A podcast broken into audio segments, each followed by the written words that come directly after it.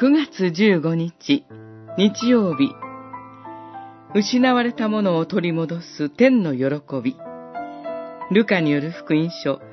15章1節から10節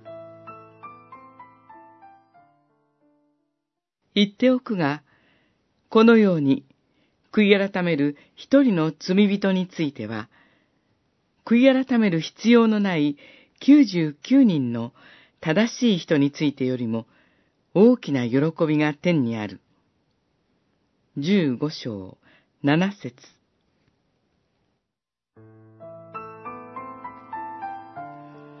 本来、私たち人間は神の形に作られ、その命の息を吹き入れられた神のものです。しかし、神に背を向けて、神共にいます喜びを捨てて、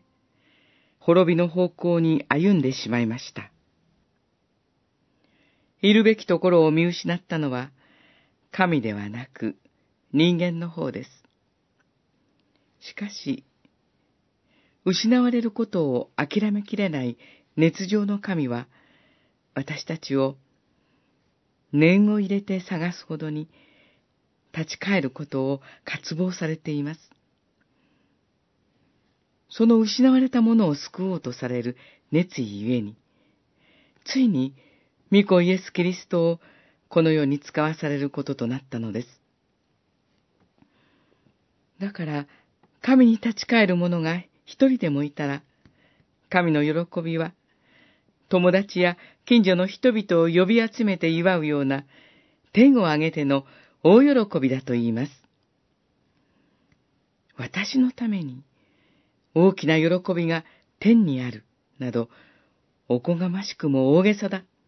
と思いますか？もしそうなら、自分を低く見積もり、見誤ってしまっています。なぜなら、神は、私の目に、あなたは値高く、尊く、私はあなたを愛している、と言ってくださるのですから。イザヤ書、43章4節神の喜びを喜ぶものとなりましょう。